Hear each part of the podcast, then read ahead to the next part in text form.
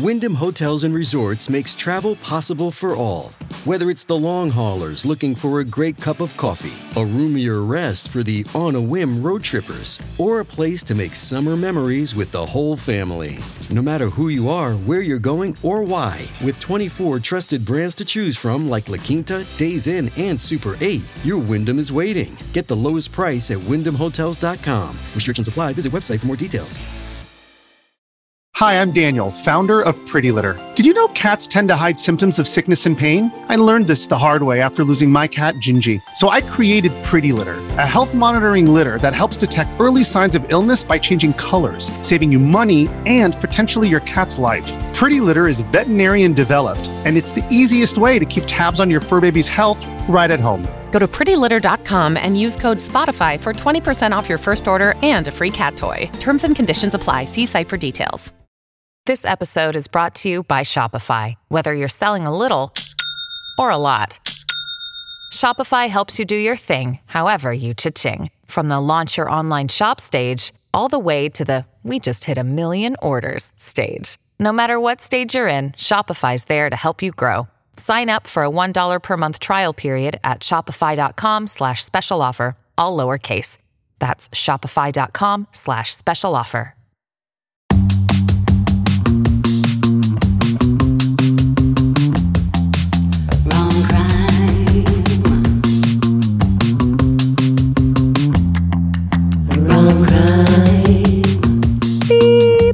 My new thing I'm going to do every time. Chaka beep. beep, beep. Hola, Rome, Rome, hola, Rome. Hello, Rome criminals. Wow, I don't know where what just happened. To I love me. that. Hola, Rome Crim- Criminales. We Yeah. love you guys. Hi, welcome. Oh my gosh, did you enjoy that last episode? Because that was crazy about Big Bat, Great Wedding. Crazy. Also, I keep thinking about garlic paste.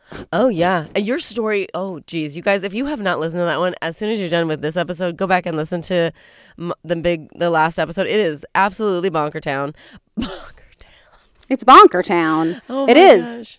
It's crazy, and it's uh, it's. I feel like it's one that people know about, but maybe it's not covered a lot. Well, the details are psychotic. I, I, I just am like, it's just so wild to me. It, you yeah. know? How do we? How do? How do? How do things get there? Yeah, from family. Anyways, we Yeah. don't have to. I don't want to divulge if you've actually haven't listened to it yet because it's very good. Um, hi guys, I'm Vanya. What's up?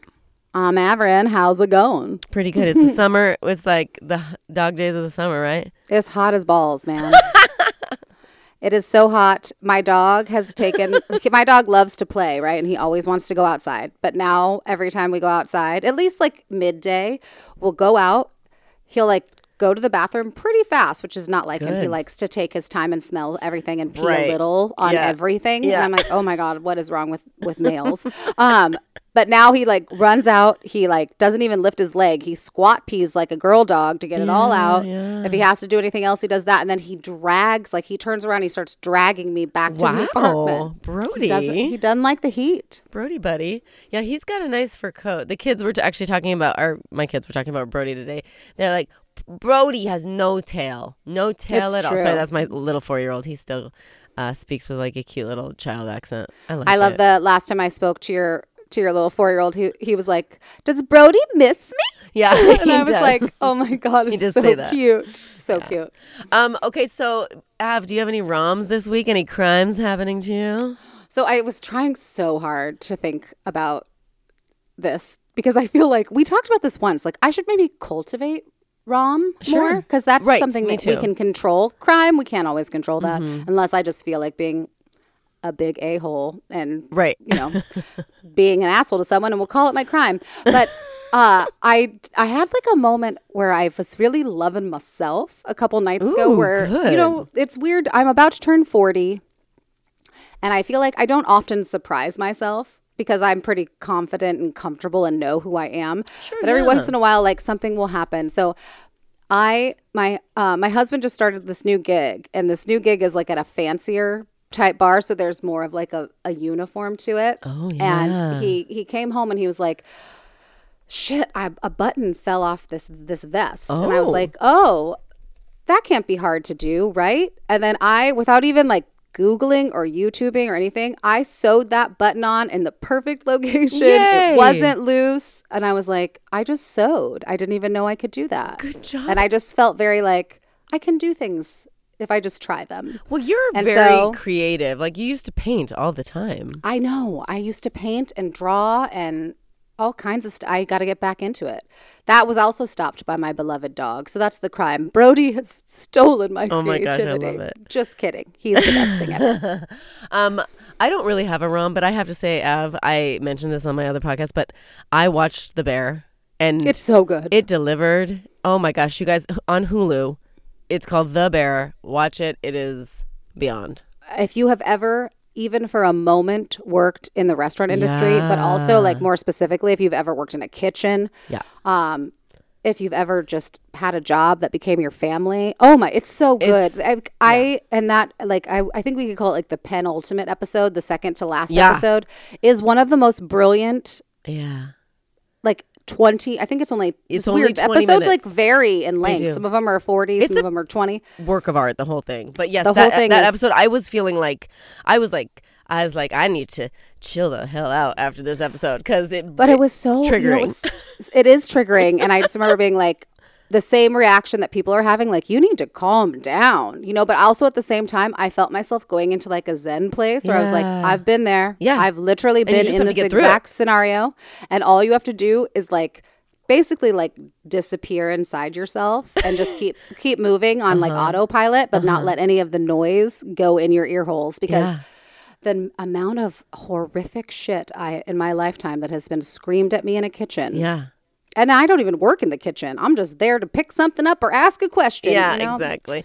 I used to go into the walk-in and scream all the time. Oh yeah. just That's because it place. gets that and i'm not like a exploder but i was i would just go in and just like lose Just my let it out. yeah Yeah. so my crime is uh did you watch have you watched the first season or the sorry the most recent season of stranger things Yes, I finished it. okay i've only no watched spoilers, the first I episode guess. yeah i'm not gonna i'm not gonna spoil anything well all i'm gonna say is this i watched the first episode and holy shit the last five minutes i think i i was actually scared I can't. It's so funny because Okay. I watched the whole thing. I'm like trying to remember what the last. Five okay remember were. the cheerleader goes into the trailer Oh, yep, yep, yep, yep, yep, yep, yep. That whole It's thing. so- yeah. What the hell? Like straight up horror movie. Like Stranger Things has like several. Yeah. Slash. I don't know. Oh, Vanya, I'm so excited for Hostage? you because even though I agree with a lot of the criticism of the season of like just have like more episodes or tell the story faster. We don't need we don't need multiple 2-hour episodes. Yeah. Even though like I loved every second of it. Yeah. I didn't understand they like do 7 episodes, right? And then Uh-huh. they paused and then they just came out with the last two, but the last two are it's 4 hours worth of Stranger Things in two episodes. That's Or- amazing. Yeah, four hours. And it's real fun. And I, for some reason, got it in my head it was the end of Stranger Things. Like this was the last season. And I was wrong. Oh, yeah, There will one more, definitely right? be another season. Did Yeah, they give you a cliffhanger?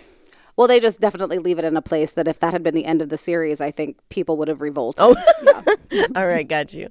Yeah. So there you go. There you have it. There's my crime. Um.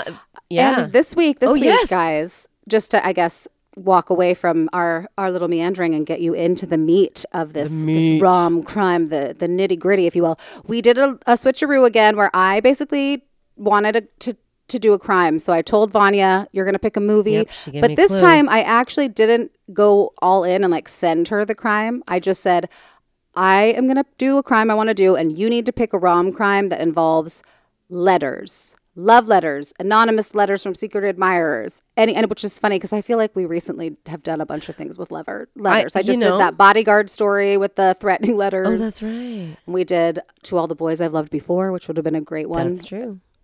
So I'm excited to see what you've picked. Okay. but yes, So letters. I've picked with that in mind, I chose the 1987 rom rom com uh, Roxanne. Amazing. which is a film adaptation of Cyrano de Bergerac. And it was actually adapted by Steve Martin. And Cyrano de Bergerac is so it's kind of like weird. It was a play written in verse that came out like in 1897, so it's super old. And then Yeah. that's it was based on an actual man from the 1600s or something like this, who apparently was very uh uh he had a lot of panache. That apparently the word panache came from Cyrano de Bergerac. Um, he was very charming, but he didn't he had a big nose so he had like not a lot of confidence because of that and it's the same situation in this uh film version Can I look at those nose cards one more time? C.D. Bales had a small problem. They said it was big, but I didn't expect it to be big. He could handle every situation. Except the one that mattered most. I'm locked out of my house. Come on inside, I'll get some tools. I don't have any clothes on. Maybe you'd like some wine with your nose. Cheese. I want to look like Diana Ross. I think she's fallen in love, but she doesn't know it yet. There's someone I think I should get to know better. His name's Chris McConnell. This time I want you to do it, Dave. I want you to cut the thing off. Maybe you could encourage him a little. Look, she wants somebody who looks like me and talks like you. Don't panic. Stay calm. Stay calm. Because there is a heart here That's good. That's okay. that wants yours to know that there's a possible 502 on Maine. So why'd you say those things? Tell her you were afraid of words. Because I was afraid of worms, Roxanne. Worms! Worm. Love may be blind, Get out. Get in! No, get out. Get in! but hopefully Roxanne isn't. Steve Martin, Hey! Daryl Hannah, Why don't you just get that nose job? I did. Roxanne. steve martin plays uh, charlie c.d bales the fire chief of a small town in actually it's in british columbia in nelson it's like a ski town my husband and i watched the movie together you can get it on prime you do have to rent it prime or apple it is really funny because it's supposed to be like this town where everybody's like uh, vacationing. It's like all these hot people. Um, but anyway, uh, the chief, he's a chief, and he's like I said, he's really smart. He's really intelligent. He's um, athletic. In in Cyrano de Bergerac, in the old one, he's like an amazing swordsman. You know, like Ah. and even in this movie, he becomes he's kind of like he can get at anything. He even fights some dudes who make fun of him on the street. That's how the movie opens up. So his straight up only weakness is he has a big nose. Yeah, exactly. And he just thinks that no one could love him. Not even an ugly person could love him. And then, by the way, in Cyrano, in the play, uh, he is pining after his distant cousin. just funny. it's just a thing. I think people. I think people Did got Steve together. Martin work that in? He to, did not. to Roxanne. No. Okay. No, and he so so this guy Charlie CD we call him. He's super close to a lot of the people in the town. Everybody loves him. One of the people he's like super close to is this lady named Dixie. She owns a diner and she's played by oh my gosh, I'm so sorry. She Shelley Duvall. Oh, great. And so she he's like she's like her, his bestie. Um and so he- they meet this woman named Roxanne who is an astronomy PhD student and she comes to comes for the summer to like search for this comet. Uh, Okay. yeah, and so she's she's really smart. She's really intelligent. She's absolutely stunning, played by Daryl Hannah. got it. Got it. And Weirdly, in Yeah. the course of the last year, I have been told that I both look like Shelley Duvall and like uh, Daryl Hannah, who Oh, so look if they had a very baby. different. who look very different. And I was like, Shelley Duvall, who's Shelley? And I was like, wait, the the wife from The Shining? Yeah. And they were like, yeah. And I was like, okay, yeah, thank you, because that's like my limited experience with her, and she just looks terrified that whole movie. yeah. So I was like, I don't You're like, see it, you.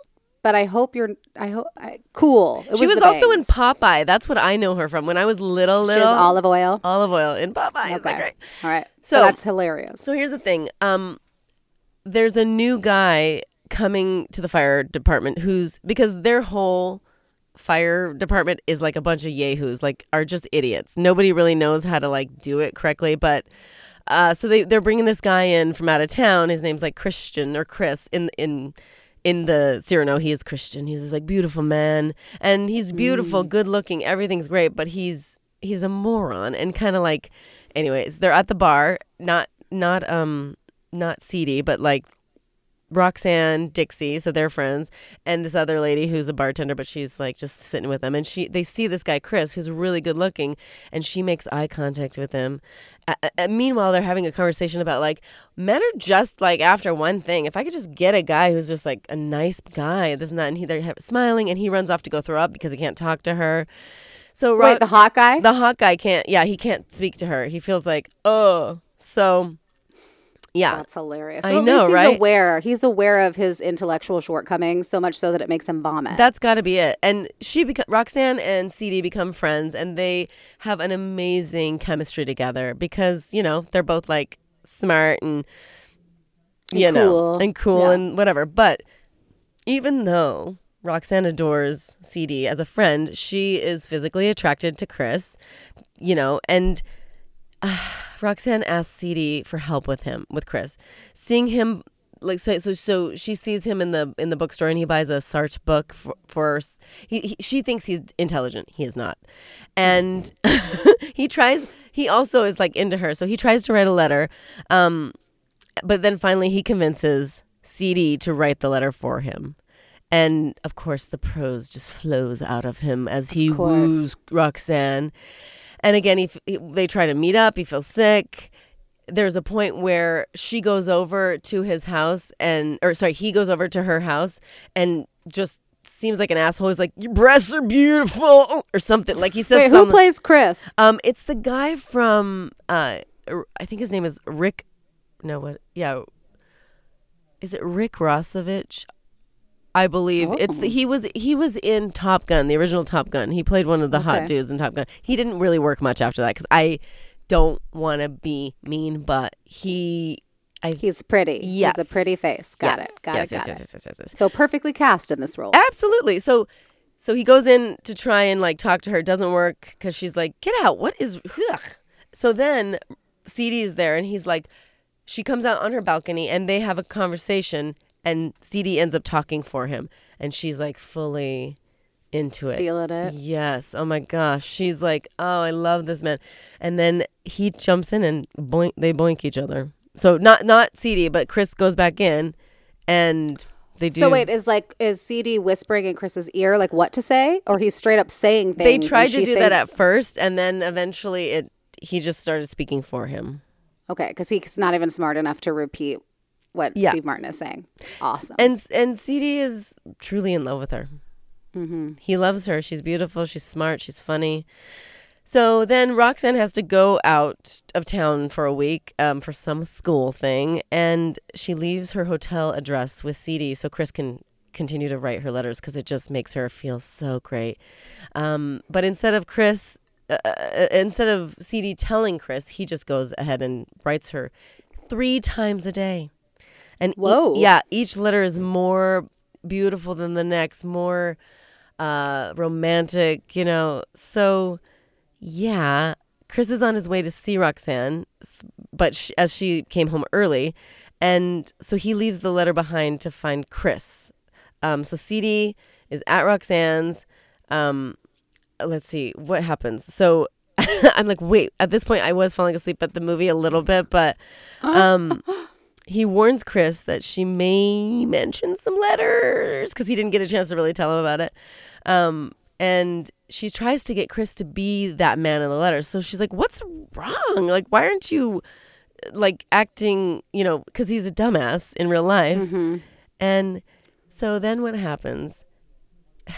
It's he, he he basically shows that he is an idiot and an asshole. He it, within the time she's gone, he makes a connection with the bartender who was kind of Roxanne's friend, and they Oh. they're uh they're leaving for he's running off with her. They're going to like Tahoe, where I guess the bartenders can make a lot of money, but he's a it's moron. true.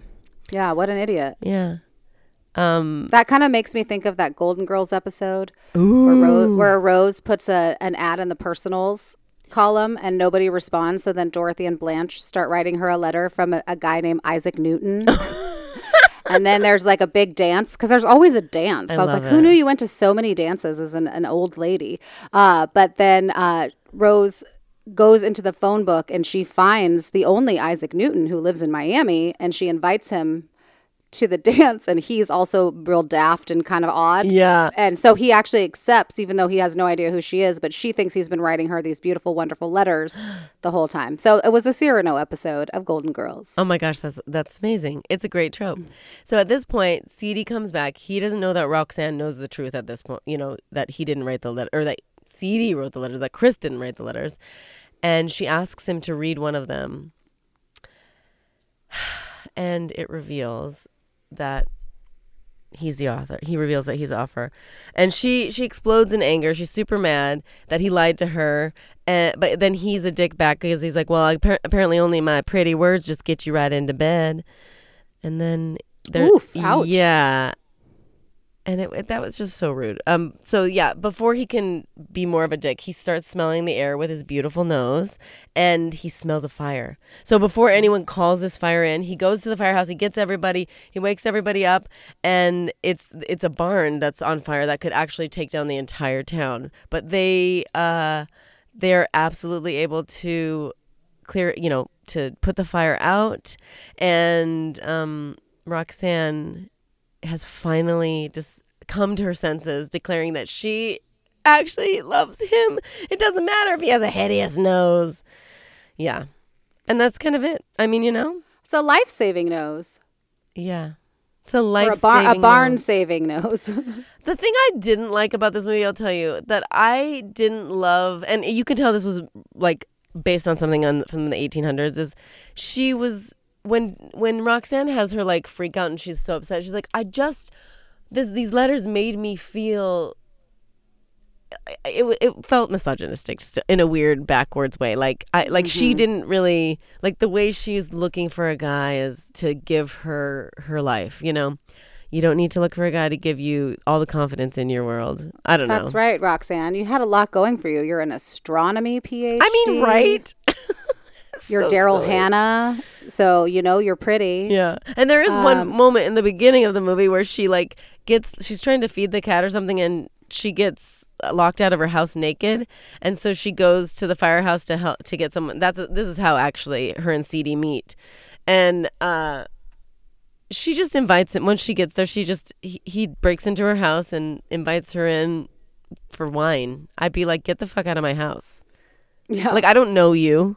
And thank you for rescuing me while I'm running around town naked. Yeah, it's so stupid. So, but actually, I, I love this movie. Bec- I, lo- I I hate this movie and love this movie. It's just like any movies that have like a little bit of prob- problems from the '80s and whatnot. But the thing that I do love is that it um, has Steve Martin, and he's very he's very good in this. Yeah, Yeah. and she's pretty He's good. great. Yeah, Steve Martin is always good.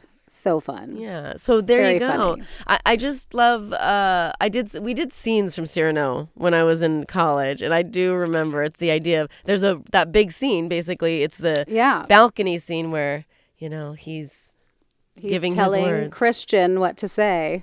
I love that in this movie they're like, F it, Christian can't even say it. We'll just have Steve Martin say it. Yeah. Yeah. Like she wouldn't know. He has a pretty distinct sounding Exactly. voice. I know. um, but you know, that's the beauty of movies. You gotta suspend, suspend. Is it something? Suspend your disbelief Yeah, suspend and just believe. Yeah. You just have to believe.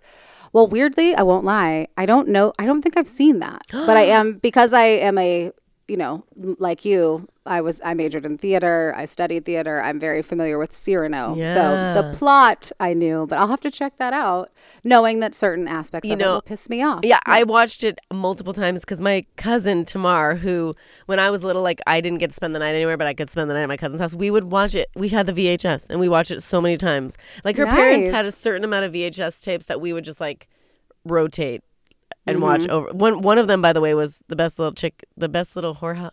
Wait, what is it? Whorehouse in Texas. Yeah, the best little whorehouse, chicken horse, chicken. No, oh my. The best little whorehouse in Texas. Yeah, we watched with Dolly one. Parton. Yeah, and it's a musical Yeah. about sex It's great. workers. Yeah, it's great. Mhm. I love that that was one of the ones you guys were allowed to watch. It I know. Uh, what you? I know. It's okay. I was watching like Cliffhanger and Jaws and the movie Alive about that rugby team that crashes and eats each other gee. when I was like 10. So it also explains a lot about who I am Yeah. and why I have my certain sensibilities. were influenced at a young age. Um, wonderful pick. wonderful pick. So, the letter writer I'm going to be sharing a story about is the opposite of a Cyrano or a CD.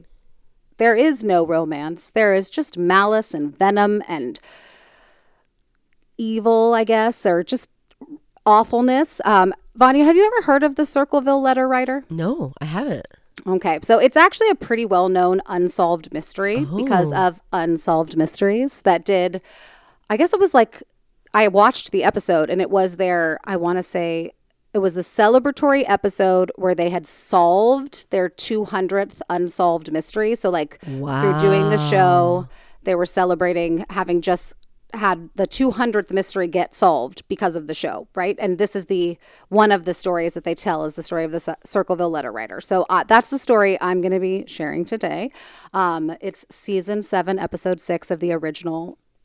I love that. I didn't write that down. I just remember because I I, ha- Wow. I had to find it um, with Robert Stack. It's very old school and it's kind of fun for the show because this is a story about somebody who writes anonymous letters. And when Unsolved Mysteries came to town, they too received a letter. And we'll get to that. Oh. Okay. So I called this person the Circleville letter writer. So this story takes place in Circleville, Ohio, which is a very small town about 20 miles away from Columbus, Ohio. And um, at the time of the story, like in this, this we're gonna be back in the 70s here. I think it was like population of 11,000. Today, it only has a population of less than 14,000, so still a very small town. Uh, it's famous for its pumpkin festival that it has every odd every autumn, and I guess the population during this festival jumps from, you know, less than 14,000 to over 300,000. Whoa. Yeah. So it's a big ass pumpkin festival. If you're into that, I guess look into uh, this this particular little town next autumn. Okay, so in the year 1976, the residents of Circleville begin receiving anonymous letters. Letters detailing all of their secrets. Like this person seems to know everything about everyone. But one Circleville resident in, in particular would become this writer's main target, and that is a woman named Mary Gillespie. Now, Mary was um, absolutely, we'll post photos, like kind of shockingly beautiful, like really, like probably was, I think they actually said on the 48 hours I watched, oh yeah, sources, 48 hours. Unsolved Mysteries, and then this podcast called Whatever Remains, which is actually like a multi part podcast series just about this. Oh, wow. Anyway, but she's like stunning. She was married to her high school sweetheart, Ron. They had two daughters. Mary worked as a school bus driver. And I think that was why I was surprised when I saw her picture, because I guess I just don't picture like beauty queens as bus drivers. Sure. But she was a school bus driver, and I wrote, and an absolute babe. That's what I wrote down. Um, I guess in the in this particular small town and in this time period, because it was a small town, busing was big. It was how you got all your kids to school, right? So it was probably like one school for several small towns. And so it was actually a pretty good job and like afforded them a nice middle class life between her having that job and her husband working. Okay. So in March of 1977, so this is, you know, these letters have already been getting mailed out to various residents for about a year when Mary Gillespie receives her first of many threatening letters. And this first letter reads Mrs. Gillespie, stay away from Massey. Don't lie when questioned about knowing him. I know where you live. I've been observing your house and know you have children. This is no joke. Please take it serious. Everyone concerned has been notified, and everything will be over soon. Okay, so who's Massey? That would be Gordon Massey, who was the superintendent of the school district hmm. that she drove the bus for, right? So Mary sees this and she's clearly like unsettled because it's basically like, I'm watching you. I know you have children and stay away from this person. But she decides, okay, whatever. She just like puts the letter in a drawer, doesn't mention it until just a few days later, she gets another letter that reads, Lady, this is your last chance to report him. I know you are a pig and will prove it and shame you out of Ohio. A pig sneaks around and meets other women's husbands behind their backs only, causes families, homes, and marriages to suffer. You are such a pig and I will prove it. Why doesn't he come to your rescue? Or he has or has he too much to lose? Spelled loose. Also there's like a colon every 5 words. His wife in which pigs like you take advantage of his $28,500 a year job or his kickbacks.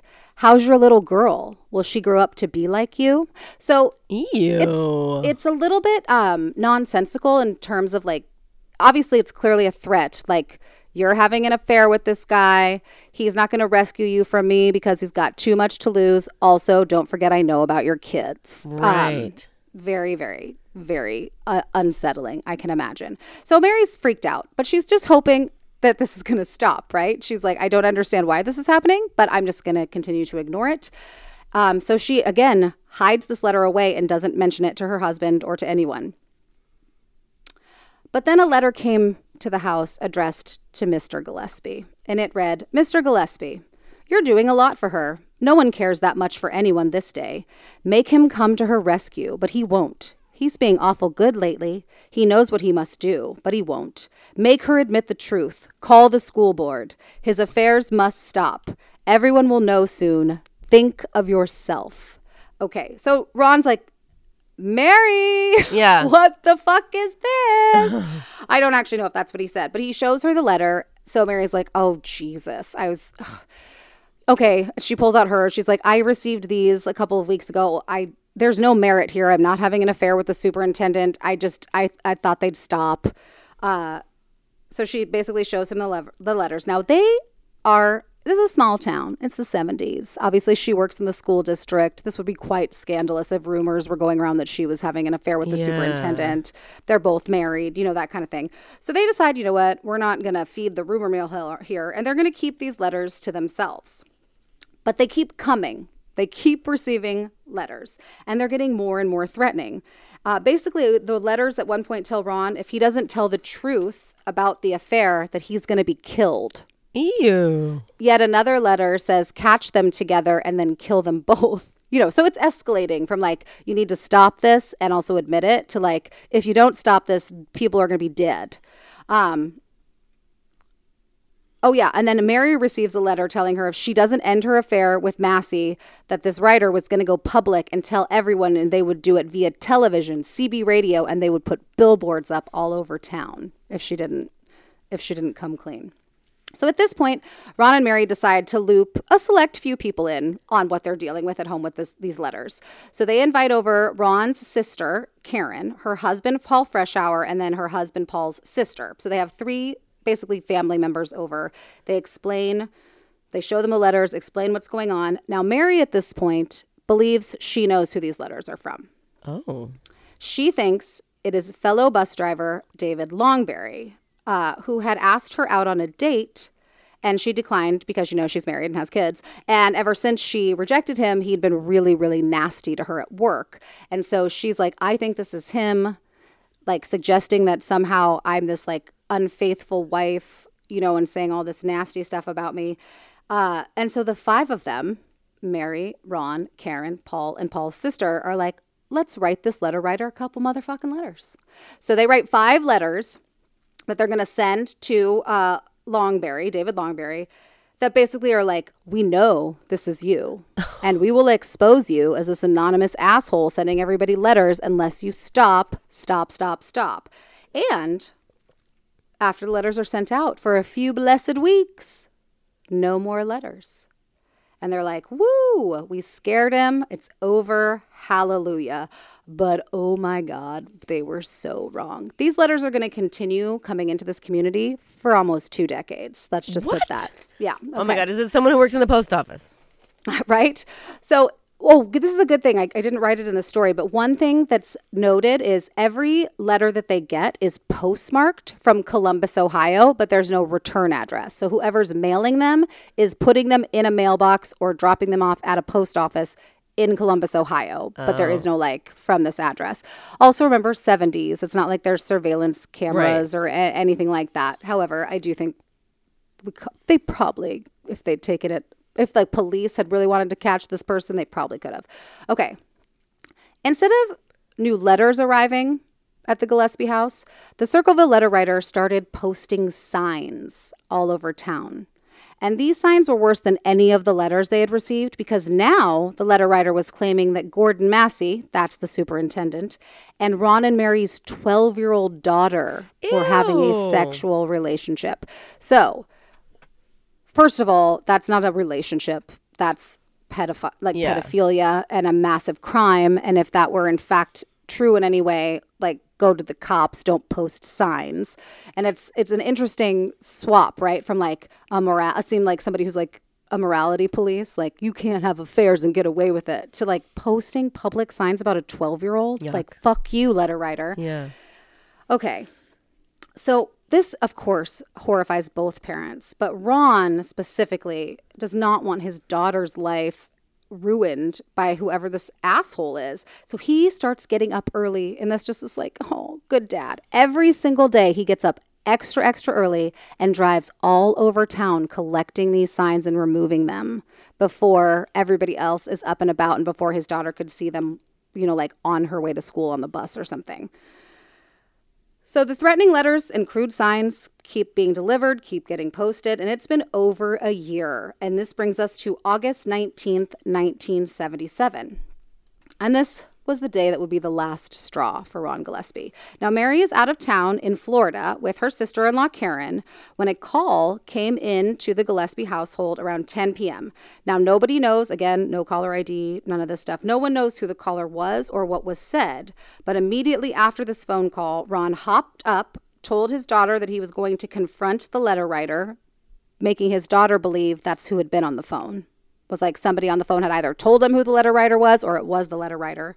Um, he grabbed his shotgun, kissed the kids goodbye, and hopped into his pickup truck. So, any information we have about what happened in that home before he left with his shotgun in the truck is what his daughters could tell us, right? Um, and so, all they said was he got a phone call. He said he told us he was going to confront the letter writer. That's what he said. And then he left. Um, nobody knows to this day for sure if Ron ever did confront the letter writer or who he believed it was, because not too long after he'd left his home, he was found dead in his truck that had crashed into a tree less than 10 miles from his house. Underneath Ron's body was his gun, and it appeared when police like looked in the chamber that one bullet had been fired of the there was like eight sh- eight eight bullets and one shell casing, meaning like one had actually been fired, seven bullets remained, and just a shell casing or something. I don't know how guns work, but one bullet was missing, had been fired. However, there's no way for them to know when. There's no way for them to know if like he was just raving stark mad driving down this country road, firing his gun, be like, I'm coming for you. Um, or if it had been fired like weeks earlier, you know. Um, but that was curious to them that the gun was found kind of like underneath his body with a missing bullet. Now, Sheriff Dwight Radcliff, who is the sheriff for um, the whole county, it starts with a P. I don't know why I didn't write it down. I think it's like Pickerton or Pickington County. Uh, initially, like his first thought upon arriving on the scene is that foul play was involved. So much so that he had a suspect in mind when he discovered Ron was dead. So he hauled this suspect in. By the way, nobody has ever been told who this was because the suspect was given a polygraph test and passed, was released, and was now no longer considered involved in the situation. I just think if you find a man in a car accident and you immediately go to foul play and you know who you think did it, like a polygraph test isn't going to cut it. But I guess in this case, it did. Um, and then the, after the coroner's examination and report came out that showed Ron's blood alcohol content was uh, 0.16, which is almost twice the legal limit. Cheryl, Ra- Cheryl, Sheriff Radcliff changed his whole tune about what happened here. Said that there was no signs of foul play and concluded that Ron di- died in a drunk driving accident. But here's the deal Ron's family, especially his brother in law, Paul, who, who he considered his best friend, Paul considered Ron his best friend, was like, Ron was not a heavy drinker. You had a suspect that you won't tell us who it was. Why are you just changing your tune? Like, you need to investigate. Um, and so he thinks this is like some kind of cover up, right? So, uh, and he says specifically to the police, the letters that Ron received from this anonymous writer said that he was going to die and now he's dead. You need to investigate this. Right. Um, and Ron's own daughters, who were home with him the night he left, they remember him leaving that night and that he did not seem intoxicated when he left. And in fact, like he had kissed them both goodbye and neither one of them had even smelled alcohol on his breath. So even if he'd had like a beer or two, like he was not no to them. Again, young girls. Who That's knows? true. But you know who else didn't believe that this was an accident? The Circleville letter writer. so soon after Ron's death, several Circleville residents received anonymous letters accusing Sheriff Radcliff and cor- the coroner, Dr. Ray Carroll, of a cover up. The letter writer said they falsified the coroner's report so they could say it was a drunk driving accident instead of a murder. But again, it has been closed. It's a closed case. Drunk driving accident, end of story. But the writer is like the sheriff and the coroner involved in a massive conspiracy to, you know, hide the fact that he was murdered when he was really, you know, he was murdered. He wasn't just drunk driving. But life keeps moving on in Circleville. And so the letters keep coming, sent to all of the citizens. And uh, shortly after Ron's death, so here we're going to get into some okie dokie okies. Uh, Mary started dating none other than Gordon Massie, the superintendent that she'd been accused of having an affair with. Now, she eventually admits that they had been having an affair, but swears on her life it didn't start until after the letters started. But I say to you, Yeah, right. if you get threatening letters that are like, end this affair or I'll kill you, you don't start having an affair with that person. No, you stay away from that person. you maybe end the affair. So now they're openly dating. Ah, That is crazy. which again is why she continues to be like the main person this this letter writer seems to have the most venom for. I'm sure that did not help. And she's like, okay, I guess we were having an affair. Now, uh, Ron's family is struggling as well. Karen, Ron's sister, and her husband Paul Freshour are are getting divorced after Paul discovered Karen was cheating on him. And then I put, I guess the letter writer really did know all kinds of crazy shit, and that these residents of Circleville were up to a lot of uh, secretive behavior Yeah. that it turns out um, the letter writer is accurate about. So, anyway, also Karen's having an affair. So she and Paul are getting divorced. Um, and because of it being because of her infidelity, Paul gains full custody of their kids, gets the house, and now Karen is living in a trailer in Mary's backyard. All right. So things are rough for Ron's sister. And for the next six years, Vanya, these letters keep coming in droves. I think they said in, I mean, I never got an exact, but there are probably like thousands, if not tens of thousands of letters that this person wrote over the course of the, the two decades that this mystery was going on. So the harassment uh, campaign against Mary Gillespie also showed no signs of slowing down after her, her husband died. Um, and with horrible signs about her going up and her daughter constantly, eh, like all the time, being posted along the bus route that she drove to school. So not only are they posting horrible signs, but they also happen to know where like Mary's route is. And so all of these signs are like for her and like a big middle finger to her. And then on February 7th, 1983, one particular sign along the route had gone too far. It involved her daughter. I'm not even going to bother reading it because it's just horrific. Um, and so Mary's like, fuck this. Now she's about to go get students. So she's an empty bus, just so you know. It's an empty bus. She pulls the bus over. She goes, she gets out, she runs to the sign, and she starts tearing it down. But as she's like pulling it off of the post, she notices that on the pole that the sign was posted on mm-hmm. is a box attached to the post that is also attached to the sign with twine. And she's like, F this. She just rips the whole thing out, takes it on the bus with her, goes, gets her job done, you know, takes picks up the kids, drops them off. But when she gets home, she's like, okay, I got to open this box. Now, it had been painted black and painted shut, so it was quite difficult for her to open it. But when she finally gets the box open, she is shocked to find a pistol inside. I remember how I said it had been like con- the box was connected to the actual sign with twine, and the box was also like attached to the post. Inside the box, that same twine that had been connecting the sign and the box was wrapped around the trigger of this gun, meaning that it was a booby trap meant to shoot whoever pulled this sign down and this sign was specifically posted on along Mary's bus route and was incredibly offensive about her kid. And so it's fair to say that the letter writer assumed it would be Mary who would pull this sign Right. down. And so we have now graduated folks from threatening and harassing to trying to murder. So she immediately is like oh I guess we got to go to the cops. And actually, Mary didn't initially think it was a real gun. She thought maybe it was like a prop gun meant to scare her. But when she gets to the police, they realize not only is it a real gun, but it is loaded. Oh Jesus! And so they're the ones that are like, no, this is a this was a serious attempt on your life. So whoever had done this, who had ever created this booby trap, had attempted to file off the serial number, but they didn't do a very good job. And they were able to kind of recover it, you know, like underneath where they had tried to scratch it off. And they traced the gun to a man named Wesley Wells, who works uh, um, in Columbus, Ohio, at Anheuser Busch at that factory.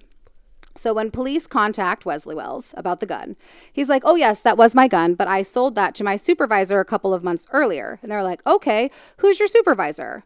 Wait for it, Vanya. Wait for it. Wait for it. Paul Freshour, Karen's ex-husband and Mary's brother-in-law and supposed best friend of Ron. So now you guys know not only that the gun belonged to Paul, but that he worked in Columbus, Ohio, where all of those letters were sent from. Those are just two interesting, damning pieces of information. So, in the meantime, as police are, you know, conducting their investigation, Mary also comes to police with information because remember I mentioned Karen is living in her backyard in a trailer.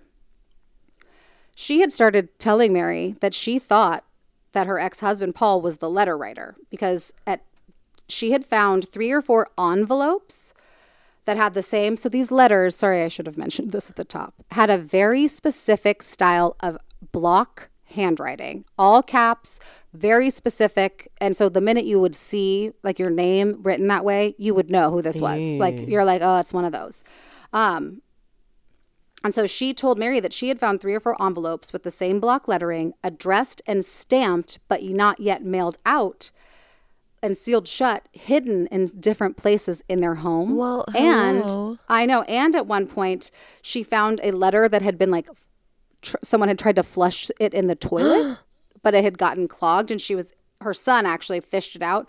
And she tried to like, you know, see if she could figure out what it said. But because of the water and everything, it was all kind of dissolved. But she did think that she could read the word Gillespie. and as I mentioned, the letters about Mary weren't just sent to Mary. Like, remember I mentioned everyone in Circleville is receiving letters? She's she's mentioned in a lot of them to the other random members of this community just to like talk shit on her, I guess.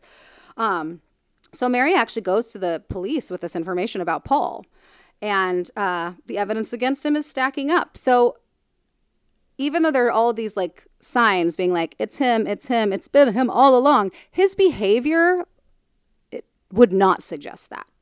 So when approached by police, he's not only like super cooperative, he's like, please come check my home. Please, blah, blah, blah, blah. My gun was stolen in January. Um, and they're like, well, did you file a police report? And he's like, I didn't file a police report, but he kind of suggests that he he thinks one of his family members stole the gun and he's not going to report them and that's why he didn't do anything but the gun was stolen uh sorry one second But also, why did he buy the gun in the first place? Well, exactly, because he'd only bought it a couple months earlier. And um, I think when they asked him that, he was like, you know, just for protection, there's this creepy letter writer like threatening everybody. Convenient answer. Um, okay, uh, they asked him about, yeah. So police then bring him down to the station. And while there, Sheriff Radcliff gave Paul one of the actual letters from the circle Circleville letter writer hands it to him, then gives him a piece of paper and says, Okay, I want you to copy this letter down on a piece of paper. And I want you to copy it to like to make it look exact as close as you can to looking exactly the same. Okay, this is where you're supposed to go, What? Exactly what? Because in what universe Would you make it look the you- same? Are you saying, could you just try to make it look like exactly like that? Because how is that admissible? Like you've asked, you've instructed him to copy something instead of being like, will you write these words down in all caps for me or whatever, whenever Yeah. you're trying to do a handwriting sample. Idiots. Um, and a lot of people, well, no, this this will be used as evidence against him. But a lot of people, in hindsight, are like, "What the actual fuck? Like, that's not how you conduct a handwriting um, sample to like verify if this person wrote it." So after Paul wrote the letter, a handwriting expert took a look at it, then took a look at the original, and concluded that Paul could be, he could be the letter writer based on the fact that, you know, he copied it exactly as it was, but not definitively, cannot say like conclusively that it was him, but it could be him. Then they gave Paul a polygraph test. Actually, they gave him four polygraph tests, and he failed every single one of them.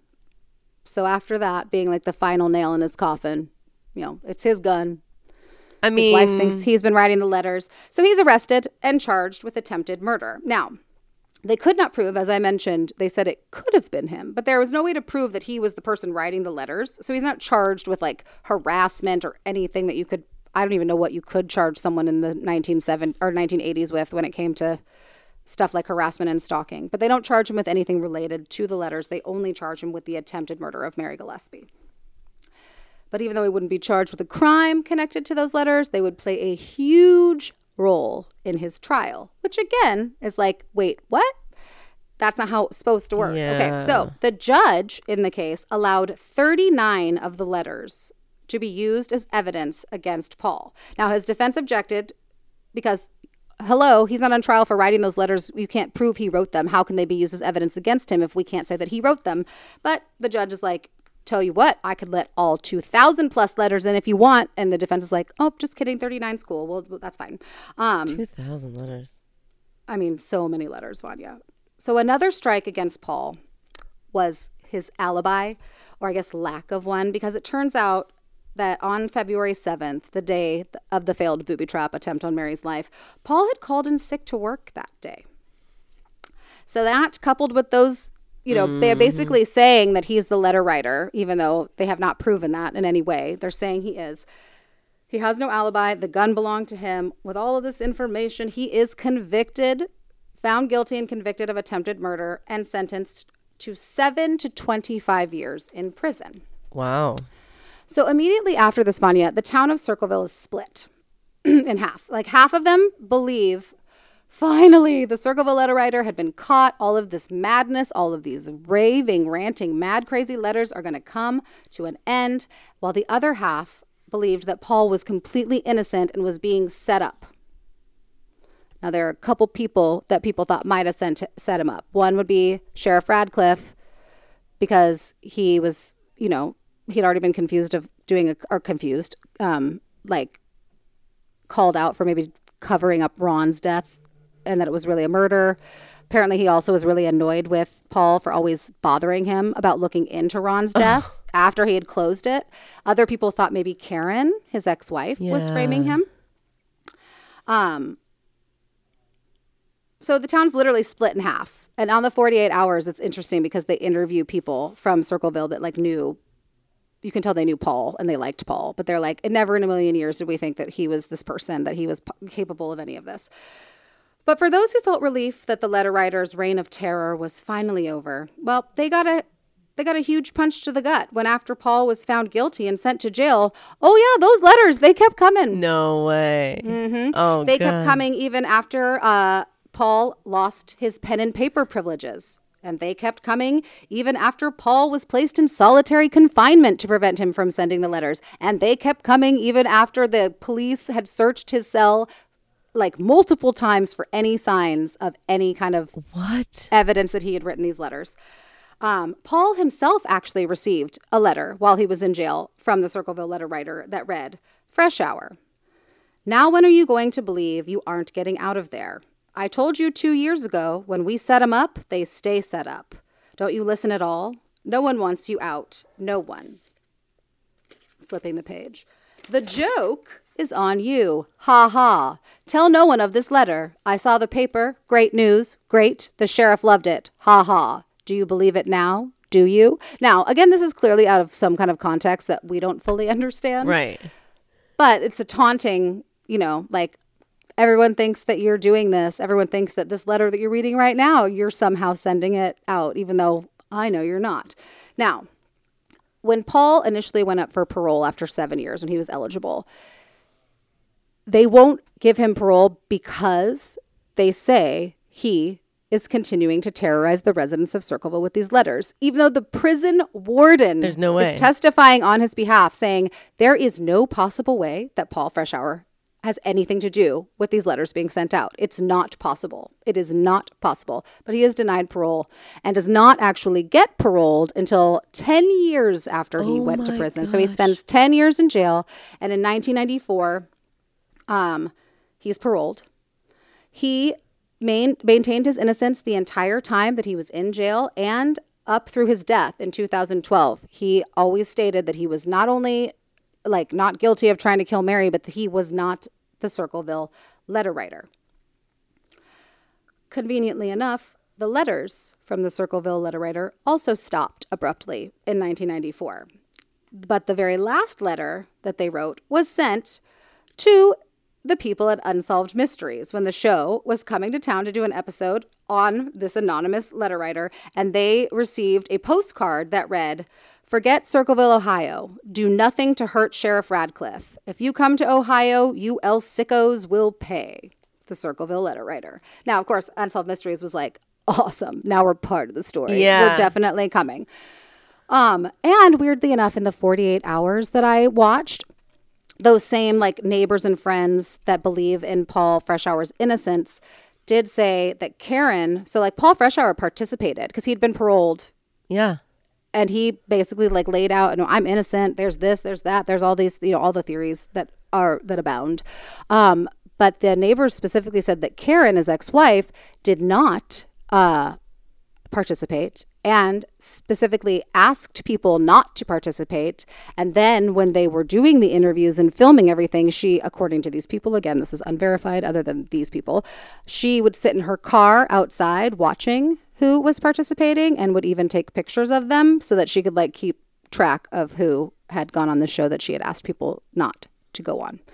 Okay. Hmm. So Here's the deal with why people think it's Karen. There's a lot of theories about who this could be, and then I want to tell you what I think at the end. Yes, I, I can't wait. I feel like I've listened to this is unsolved. This is that's not answered. Yeah, it was a famous unsolved mystery. But a lot of people believe it was Karen for a couple of reasons. As I mentioned, they had gotten divorced and she'd lost everything custody of her children, her home. If Paul goes to prison, all of that becomes her again, right? So that's motive. The reason people believe it was her is that a witness came forward while Paul was in prison that had not been, or maybe it was before. A witness came forward that said they were also a bus driver who were dri- was driving along the same route where the booby trap had been found about 25 minutes before Mary had driven down, and she saw a tall, sandy-haired man standing next to the sign. But as she drove closer, he kind of like turned away and acted like he was taking a pee so that she wouldn't see his face. But she said he was tall, he had sandy hair, and he was standing next to a yellow El Camino. Now, Paul Freshour was short and had jet black hair. So there's already that. But Karen's new boyfriend was tall and had sandy colored hair. And her brother drove a yellow El Camino. So that evidence was like in official police reports, that like witness testimony. Like there was documentation of that. However, that was not brought up ever in Paul's trial or anything like that. So a lot of people do think that it was Karen. Um, I don't know that it that I 100% am like going there, but let's like, talk some theories, right? Okay, so there's a couple of people along the way that this letter vi- writer can c- like. Why can't I think of the word? Not convinced, like accused. Oh my God, Everin. Right. Accused. Right, okay. Of crimes. So we start with the affair. It turns out that even though this story, when told like this or in other mediums, is always starts with Mary, but actually before Mary got her first letter, Gordon Massie, the superintendent, had received a letter, as had the school board and the president of the school board, all saying that he was acting inappropriately towards the school's bus drivers. He was sexually harassing them. He was having affairs with some of them, and that it was making the women that were uncomfortable with his affection and attention like feel unsafe at work. Um, you know, like pretty like letters I could get on board with if that was in fact true, Right. which we know the affair was true. I don't know about like rampant sexual harassment of bus drivers, but again, this person seemed to know a lot and seemed to not be wrong about stuff. But it actually started there. And then over the course of these years, so I mentioned the Circleville letter writer thought Ron had been murdered and was writing that Sheriff Radcliff and the coroner were covering it up, right? Yes. Well, in 1993, the very same coroner, Dr. Ray Carroll, was uh, charged with 12 counts of pedophilia, including uh, um, gross immorality, sex crimes, corruption of a minor, pornography, obscenity, and indecent exposure. So that coroner was a was not a good person, and I guess it's entirely possible to suggest that if you would engage in pedophilia, if you're a pedophile, maybe you'd dummy up a, like a blood alcohol content on an autopsy report Yeah. if someone asked you to. Not no moral scruples there. Also, remember David Longberry, who Mary thought was the letter writer? Right. And they all and they sent him letters. Well, in 1999, David Longberry became a fugitive after he and I'm just going to throw this out there, trigger warning. Trigger warning. After he uh, forcibly raped an 11-year-old girl. He then went on the run and was never captured. Um, depending on the source, it's some people say that he's still a fugitive. Others things I read said that he died by suicide. Uh, but he disappeared in 1999, um, which means that he was still in the Circleville area all the way through the time of the letters, Right. and also a terrible person. Now, there are some people that believe that several different people wrote these letters. Like, how on earth did one human being know all of this shit and have the time to write all these letters? Uh, there's one theory that believes that originally those first letters that Mary received that they were from David Longberry, the bus driver who she'd rejected, and then uh, Karen Freshour started being the letter writer after she got divorced from Paul to frame him. You know, there's the theory that she framed Paul with the help of her boyfriend or brother. Um, and there's also a speculation. Remember how Paul said he didn't report the gun stolen because he believed a member of his family had taken it and he wasn't willing to get a member of his family in trouble. A lot of people think that it was his um, his son Mark Freshour who had stolen the gun, and um, he actually died by suicide in 2012, which some people attribute to the guilt that he felt over helping frame his dad for this crime. Again, this is all these are theories. Everything Right. I'm saying is theories. Uh, other people think Paul was the writer. It was him all along. They got it right. Uh, and the way that he pulled it off when he was in prison is that he had pre written several letters before going to jail. And then he did have some accomplice willing to put them in the mail for him. However, I don't believe that's accurate because apparently those letters, a lot of them during the time he was in jail, were accusing the prosecutor who had prosecuted Paul, which again is damning. They're going after the prosecutor. Right. But but accused the prosecutor of getting he was married of getting a school teacher pregnant and then murdering her. Holy Now, shit. it the murdering part not true, but the getting a school teacher pregnant who wasn't his wife was true. Oh. But those are current events, Yeah. right? That that can't be like pre-written. So I feel like that kind of pokes holes in um in that theory. Now, on 48 hours, they brought on two like pros. Uh, one was a profiler and one was a handwrite like handwriting expert. So the forensic profiler believes based on the you know several several several letters that she read that the writer of these letters is a woman and that it is just one person Yeah. Okay. based on her profiling skills. But secondly, which uh, was a handwriting expert who says she didn't want to know any details of the case. She didn't want to know anything that I just told you. She just wanted to look at the samples of of the person who had been convicted and the letters, and she just wanted to look at it from that standpoint. And she concluded that she would go to court and swear under oath that, in her expert opinion, Paul Freshour absolutely wrote every one of those letters. Okay, so those are differing opinions Wow. from experts. So here's what I think. and again, this is just speculation because I have no effing clue what happened here. But I actually do think, sorry, profiler, you can get it wrong. It's just a letter, not a person. Um, I think a lot of people were involved in writing the letters. I think not necessarily even knowing that like multiple people were doing this. I feel like once it started, it was a way for people to anonymously like accuse people of things, like pull out people's dirty laundry. So like I wouldn't be surprised you know that if after Ron died and they concluded it was an accident, if Paul Freshour was the person writing that there was a cover up and that it was a murder because he was harassing the police to look into it, investigate Yeah. further. So it wouldn't shock me if he was that letter writer accusing them of the cover up. It also maybe wouldn't shock me to think that um why didn't anyone ever wonder if Gordon Massie's wife wrote any of those first like she's never mentioned. Um or one of Gordon Massie's children who were like you know, in their late, late teens, like 18, 19, when this all started. And maybe they knew about the affair and this was like their way of trying to get her to stop. So I can't tell you who it is. I don't know if we'll ever know because they, they might be dead. Um, but I, I think that it became this vehicle for people to out people's dirty secrets in this small town that had clearly a lot of fucking secrets. Yeah, yeah, yikes. And I, I just think the townspeople of Circleville, Ohio took advantage of this this person because clearly if you can just copy it, it can look an awful lot the same, right? It's block lettering, it's all caps, uh, and everybody was receiving them, so people would have examples, you know, Right. in their homes. So that's my conclusion. Interesting. You have any thoughts? Do you Uh, think Paul did it?